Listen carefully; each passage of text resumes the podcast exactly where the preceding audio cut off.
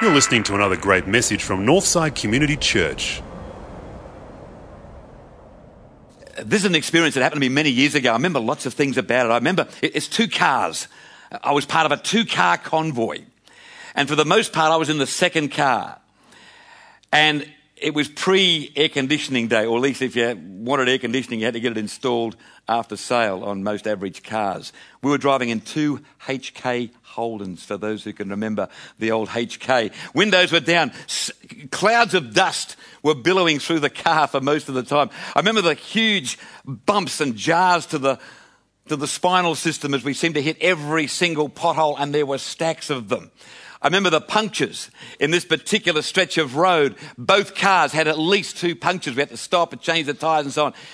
It was a hot, dry, very unpleasant journey. What am I talking about? I'm talking about the stretch of the Nullarbor Plain, which in 1975 still had, according to our resident statistician Dave Solomon, still had almost 500 kilometres of dirt road. All on the South Australian side. Michael, West Australia, they had done the right thing. They had the bitumen right up to the border.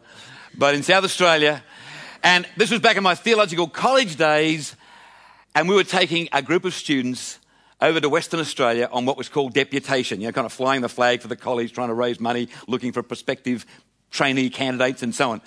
And so we'd set off from Melbourne and then we'd hit this Nullarbor Plain stretch, nearly 500 kilometres of dirt road, a lot of it just track in these two Holdens. Not air conditioned, couple of faculty members as well, so had to behave ourselves. Uh, and it was just crazy. Uh, times were just down to a crawl, you know. Um, it kind of raises the question, I guess, what, what has been your experience of the desert? By the way, who's done that drive? Who did that drive? Uh, Who, who did that drive? Oh my gosh, Dave Solomon, Leslie. Uh, when it was dirt? Oh, when it was bitumen, anybody could. Look, when it was dirt, it took a certain kind of raw courage and, and, and sort of spirit of adventure. And uh, like you. Well, anybody do it dirt? No. David did. Okay, fantastic, Dave. Well, you know what I'm talking about. Uh, what's been your experience of the desert? Have you lived in the desert or near the desert? Have you travelled in the desert very much? Have you got a, a desire to go to the desert, to do a, a camel trek through the Sahara, or drive or ride in the Dakar Rally? Anybody got a? I mean, the desert, the desert regions of the world have always been a source of, of, of fascination and intrigue for, for people, uh, despite them being very dangerous, foreboding, and being places of isolation and, and loneliness. In the Middle Ages, of course, the monks, uh, men and women, mainly men, went out into the desert places of the world to establish monasteries and, to get in touch with God in new, so they thought, new and, and fresh, uninhibited sort of ways. Uh, in, in Israel, there's a, a, a place which uh, to this day the ruins are there uh, of a community that's way out in the desert. And uh, this place was where a group of people in the century before the time of Jesus and during the first century gathered to practice their version of the Jewish faith in a very strict and very orthodox way. It's called the Qumran community. Uh, does anybody know from your knowledge of history and your knowledge of Israel what else they would have been doing in that Qumran community apart from praying and bathing? There are a lot of pools there writing. Loretta, go straight to the gift shop. Absolutely. Writing. Because in the Qumran community, they were diligently copying the Old Testament scriptures, what we know as the Old Testament, and then putting them into big cylinders and hiding them in the caves surrounding Qumran. And of course, in 1948, it was in that community where they discovered the Dead Sea Scrolls. So, here in our reading from Isaiah 43, the children of Israel are in a desert place. That's the best way to describe it. But it's not an isolated, sandy, windswept location. In fact, they're being held captive in a very sophisticated, very modern city for that time, the city of Babylon. That's the historical setting for Isaiah 43, the 70 year period in which the Jewish nation, or many thousands of them, were being held captive in the city of Babylon. It went for 70 years. Yes, Babylon, like all of those ancient cities, would have been surrounded by, by desert, but the desert being experienced by the Israelites was more of an emotional, more of a, a spiritual desert. They were in a foreign land. They were not able to practice their faith in the way that they loved and cherished. They were separated from their beloved temple in Jerusalem. They were thinking pretty much all the time, has God totally abandoned us? What's going on? Their melancholy mood is beautifully expressed, powerfully expressed in uh, Psalm 137. Many of you know this psalm so well. Look at this. By the rivers of Babylon, we sat down. There we wept when we remembered Zion. On the willows nearby, we hung up our harps. Those who captured us told us to sing. They told us to entertain them. Sing us a song about Zion. How can we sing a song to the Lord in a foreign land? May I never be able to play the harp again if I forget you, Jerusalem. May I never be able to sing again if I do not remember you, if I do not think of you as my greatest joy. That's how they were feeling. Totally isolated, totally abandoned, abandoned, a, a real spiritual desert experience. And then, then, in the midst of all of this depression and dejection, uprises the prophet Isaiah with this strong word from the Lord I will make a road through the desert and give you streams of water there. Now, friends, it's a clear reference to their impending release from captivity, but I believe also it's a reference to the fact that God was providing a way for them to better manage, better handle, better cope with the spiritual desert they were experiencing at that time. And I love the certainty. I love the resounding conviction, the, the absolute guarantee they'll be given a roadway through the desert. Not skirting around it, not going over it, not going under it, through the desert. Now, that, that's in a nutshell, that's the message. That's the message I believe God wants us to hear this morning in a nutshell. Whatever the desert experience you may be going through, and some of you are going through desert experiences right now in various forms, I know that. And it's carried over from last year. And even the hype of Christmas, New Year hasn't really, hasn't really brought resolution for you. Irrespective of the desert experience you may be having now, or the one you will encounter in the coming months and, and, and as, this, as this year unfolds, uh, God will get you through. He's going to get you through your desert, your wilderness experience. Now, friends, I don't know about you, but that's a message I find incredibly reassuring. like, I, I find that, that, that, gives me such great confidence. That, that really boosts my sense of optimism as I move into 2014. It's fantastic. I mean, let's be honest about this. Let's be really honest. Desert experiences are an inevitable and necessary part of our faith journey. I mean, from a biblical perspective, it's amazing. It's amazing when you consider what takes place in the desert. Because most actual desert experiences are representative of a spiritual desert that's taking place in the lives of the people who find themselves in a physical desert. I mean, a couple of examples. Children of Israel, 40 years wandering in the desert, a time of discovery for them, a time of learning, a time of understanding more about God's ways, certainly a time of, of learning the lessons of obedience, a difficult time, but a time of preparation. What about David? David spent a lot of time in the desert as a fugitive from King Saul. This is all recorded in 1 Samuel, 2 Samuel. And then later, when uh, his son Absalom tries to uh, build a rebellion in the, in, the, in the kingdom, he's out in the desert again. And all of this, harsh though it was, all preparation for him assuming the role of one of Israel's greatest kings. And then there's the messianic prophecy, which we've heard many times just coming out of Christmas. We heard it in the lead up to Christmas and over Christmas, that great messianic prophecy from Isaiah 40, verse 3. A voice cries out. Where does the voice cry from? Not, not in the bright city with all the flashy lights where everything is exciting and racy. No. It doesn't say prepare the way from the top of the beautiful mountain where the view is fantastic and everything is beautiful and rosy. No. It says, A voice cries out, Prepare in the wilderness, clear the way. In the wilderness, rather, prepare a road for the Lord, clear the way in the desert for our God. You see, friends, the Messiah was coming to redeem the brokenness of humanity. He's coming, so the prophet says, to move directly into the desert experiences of people's lives, to bring hope and salvation and freedom. Think of our Lord Jesus Christ. Where was he? At the very beginning of his ministry, immediately following his baptism, 40 days and 40 nights, not down the Amalfi Coast or on Santorini, uh, in the desert, in the wilderness being tempted by Satan, having the very foundations of his messiahship shaken to the core with the severity of these temptations. But of course, our Lord came through victoriously. A roadway of deliverance was provided for him, a roadway in the desert. And he was able to travel on that road because of his submission and obedience to his heavenly Father. Back to the key verse of this series watch for the new thing. Watch for the new thing I'm going to do, says the Lord.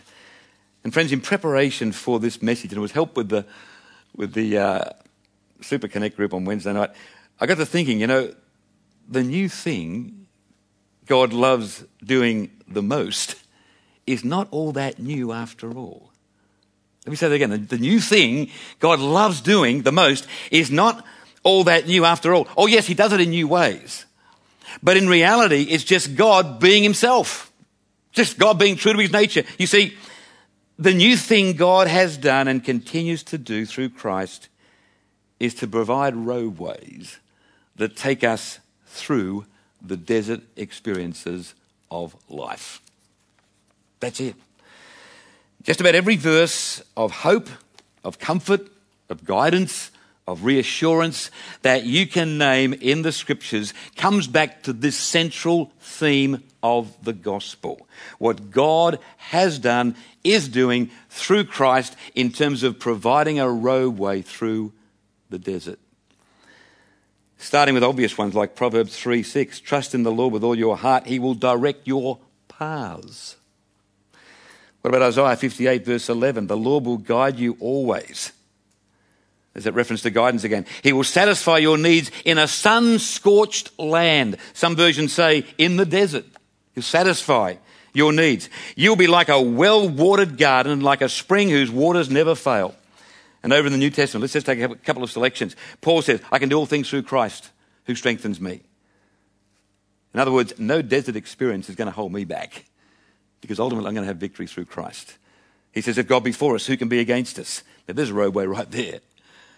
He says, in all things we have complete victory through him who loves us. There's another roadway, ultimately to get us through any wilderness or desert experience. And the words of Jesus, look at these. Come to me, all of you who are tired from carrying heavy loads, and I'll give you rest. now, there's a pathway. There's a pathway out of the desert of despair and dejection if ever I saw one. If the Son makes you free, you will be free indeed. No follower of Jesus will forever have to stay in the parched, arid conditions of slavery to sin. It just won't happen. If the Son makes you free, you will be free indeed. Here's a third one I'm the light of the world. Those who follow me will not walk in darkness, but will have the light of life. Jesus is saying, My pathway, my roadway provides illumination for every situation of life including those moments when you feel you're trekking through a dark, lonely, foreboding desert with no apparent pathway. I'm the light of the world. Those who follow me ultimately will not walk in darkness. They may for a time, but ultimately they will have and see and experience the light of life. That's how it is. Friends, you see the pattern emerging here? That's the new stroke old thing God is always doing. That's the new stroke old thing he's always doing. And even providing refreshment and renewal along the way, because let's recall that that's the second part of the promise here in Isaiah 43. I will make a road through the desert and give you streams of water there.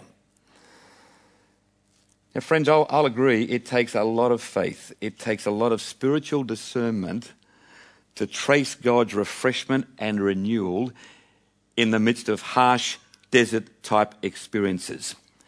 But when we start to see, when we start to really see what God is doing, then our movement along that roadway through the desert is accelerated. That's, that's how God works. I know many of you, like, like me, can testify to those moments when, in the midst of a dry patch, in, the midst of a, of a really arid patch in your Christian journey, you're passing through a period of uncertainty, doubt, fear, loneliness, whatever. Whatever the desert landscape might have been or might be for you. And then God shows up. And there's that unexpected contact from somebody. It just surprises you. And it's so enriching and it's so strengthening. Or you, you read a few lines out of a book or you see something on the internet or a particular verse of scripture uh, suddenly comes alive in a new way or, or, or, or a line from a song suddenly impacts you in a, in a particular way. Or, or the preacher says something that resonates with you in your situation. You look back on a journal that you, a journal entry you may have made if you're into journaling some years back even, and all of a sudden a light goes on. Yeah, that, that's what happened then. Wow, why am I fearful now? That kind of thing. God shows up in my own life and in the lives of hundreds I've spoken to over the years. The streams of refreshment come in many different ways. Not always in a flood or a torrent, rarely that way. Often just one drip at a time. But they do come. The bottom line is we need to be available to receive that refreshment. that's the bottom line. I mean, you've got to be around his people. You've got to be in the word, tough and all as it is. You've got to remain connected to God in prayer, tough and all as that is. You've got to keep doing life with these people, tough and all as that is sometimes. And that can be a challenge even when things are going well, let alone in the desert times. For this reason, I, I knowing the toughness, knowing the toughness of hanging on in the desert times. I love the way in which this passage from Isaiah 43, guys, read that, read this passage this week, friends. There's so much in this. I love the way that there are a series of little phrases that seem to pop up like, like road signs for the roadway, for the, for the journey that God is talking about. They're little signs that just seem to pop up to, to help us find the road and help us to stay on the road. Let me refresh your memory because they come up in the reading, which Anita read. Here's the first one. Do not cling it's very easy to hold on to the past and even use that as a reason for not moving forward. And at the beginning of a new year, I think everybody, myself included, has to really do a bit of a stock take, an emotional stock take. As we move into a new year, is it time to let certain things, particularly in the area of grievances and conflict, is it time to let certain things go? New Year provides that sort of opportunity. Do not cling to the past. And of course, it refers also to memories, you know, all the way we've always done it, or I don't want to get out of my comfort zone. do not cling to the past. That's not a sufficient excuse for not moving forward when God says move. It's not going to get you onto God's roadway for the new thing. Here's the next thing watch for the new thing. Watch for the new thing. God, God really jumps in our pathway and, and sort of in an overt, unmistakable way. He does sometimes, but that's more, uh, more, the, more the exception.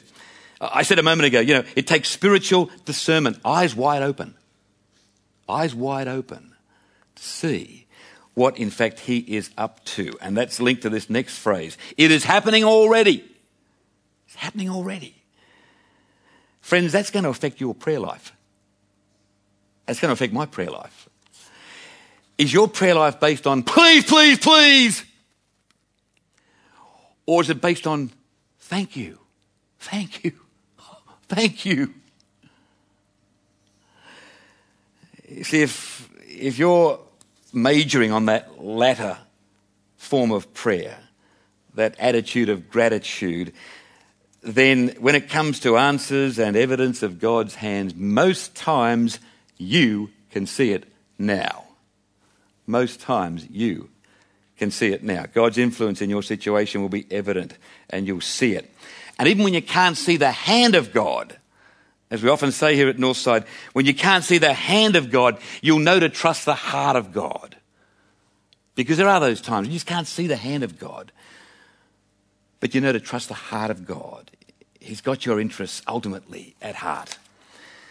Well, God's new thing for some of us will be a continuation, a continuation of His old thing. That is, of providing a roadway through the desert experiences of life. But for some of us, 2014 may well be the year when more than ever, more than ever, you will experience, you, will you, be aware and grasp daily this magnificent promise from our great God I will make a road through the desert and give you streams of water there. Now, friends, I've said before, I, I know that 2013 was a very difficult, harsh year for numbers of you. And some of those things continue over into this new year. But where the rubber meets the road is in this area of the provision of a road through the desert. It's our faith, it's, it's what it's all about. It's not easy to cling to that belief sometimes, but therein lies the secret to walking with God in a powerful, enriching, victorious way. Just, and that's why we need each other. That's why we need to be forming relationships uh, through which God can speak. Relationships built on trust, relationships built on vulnerability. They take time. In a church like this one, where we promote friendships at that level through connection groups and now more than ever through Sundays, it's going to be great to just develop that sort of closeness and, then accountability and, and, and, getting back into, into the word and prayer and so on. Look, that, that Nullarbor Plain experience could have ruined me with deserts for life, right? I mean, that was pretty harsh going. We laughed about that for years afterwards. Some of the experiences we had out there, places like Eucla and, gosh, you know, another world. Um, but you know, I've seen another form of the desert. And the Americans do something we don't do they build great cities in the middle of the desert, right? Am I right? Las Vegas, Phoenix, Arizona. These are places that, you know, in other countries you just wouldn't build a city there. And so many, many times over the years, I've had my faith in desert travel restored because many, many times on that leadership trip I do every couple of years, I've driven the road between Los Angeles and Phoenix. It's about a six and a half hour drive. It's real arid country, real desert country. But they got a dual lane freeway on both sides. and a huge, about a hundred metre median strip between both sides. The chances of head ons removed totally. Still have accidents, but the head on is totally impossible. And, and look, you can still get off the road. And you can still get a bit lost if you choose to get off the road. But knowing there's a roadway there, Knowing there's a freeway there, knowing that that road, once you're on that road, will get you to that destination and the trip will be, for the most part, I'm not suggesting that life with Jesus is like a freeway, not for one moment, but the knowledge that the pathway is there, the roadway is there, it's fantastically reassuring. So, how's it going to be for 2014 for you and for me? Promise of God is, I will build a roadway in the desert. I will build through, through the desert. You will suffer some things because the desert's like that. It's pretty tough. But my roadway goes through it and it comes out the other side. Wow. Thanks be to God. Let's bow in prayer, shall we?